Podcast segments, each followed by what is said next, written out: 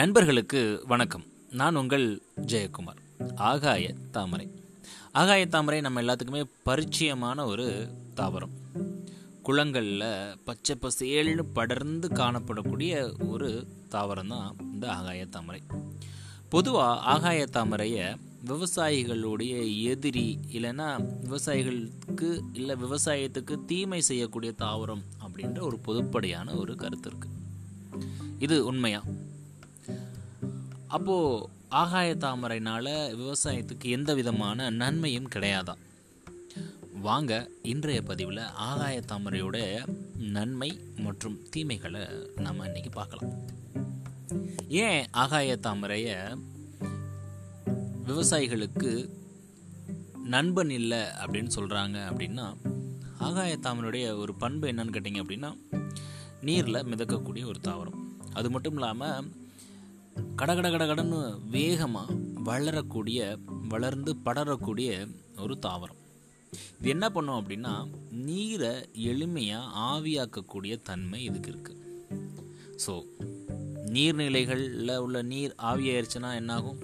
ஆட்டோமேட்டிக்காக நீர்நிலைகள் வறண்டு போயிடும் அதனால தான் இது விவசாயிகளுக்கு நன்மை தரக்கூடிய தாவரம் இல்லை அப்படின்ற ஒரு கருத்து பொதுவாக சொல்லப்படுது.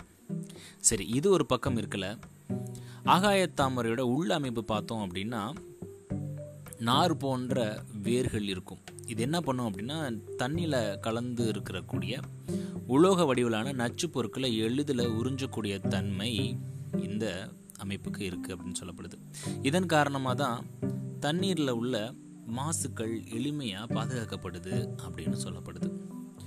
அதாவது மாசு நிறைஞ்ச தண்ணீரில் காணப்படக்கூடிய ஈயம் ஆர்சனிக் இது மாதிரியான நச்சுத்தன்மைகளை நீக்கக்கூடிய ஒரு அற்புதமான ஒரு பண்பு இந்த ஆகாய தாமரைக்கு இருக்கிறதா. விஞ்ஞான ரீதியாக அறிவியல் பூர்வமாக நிரூபிக்கப்பட்டிருக்கு. அது மட்டும் இல்லாமல் இயற்கை எரிவாயு தயாரிக்கிறதுக்கும் இந்த ஆகாய தாமரை நம்மளுக்கு பயன்படுத்தப்படுது. அது மட்டும் இல்லாமல் இந்த ஆகாய தாமரையில் நிறைய நார்த்தன்மை இருக்கிறனால இதோடைய தண்டு பகுதி என்னவா பயன்படுது அப்படின்னா இயற்கை உரமாக பயன்படுது. அதாவது இரண்டு முதல் மூன்று மாதங்களில் நன்கு மக்கக்கூடிய தன்மை இந்த ஆகாய தாமரைக்கு இருக்குது அதனால இயற்கை உரம் தயாரிக்கிறதுக்கு இது பெரும் அளவில் தய தயாரிக்கப்பட்டு விவசாயத்துக்கு பயன்படுத்தப்படுது அப்படின்னு சொல்லப்படுது.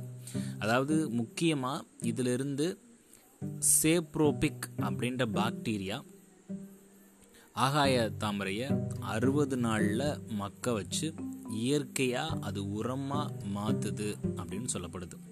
ஒரு பக்கம் ஆகாய தாமரை ஒரு கலையாக கலைச்செடியாக விவசாயிகள் கருதினாலும் அதற்கு நேர்மாறாக அது இயற்கைக்கு தரக்கூடிய நிறைய நன்மைகளும் இருக்குது ஸோ ஆகாய தாமரை நம்மளை மாதிரி தான் நல்லது இருக்குது தீமை இருக்குது ஸோ அதில் நம்மளுக்கு எது வேணுமோ அதை நாம் எடுத்துக்கலாம்.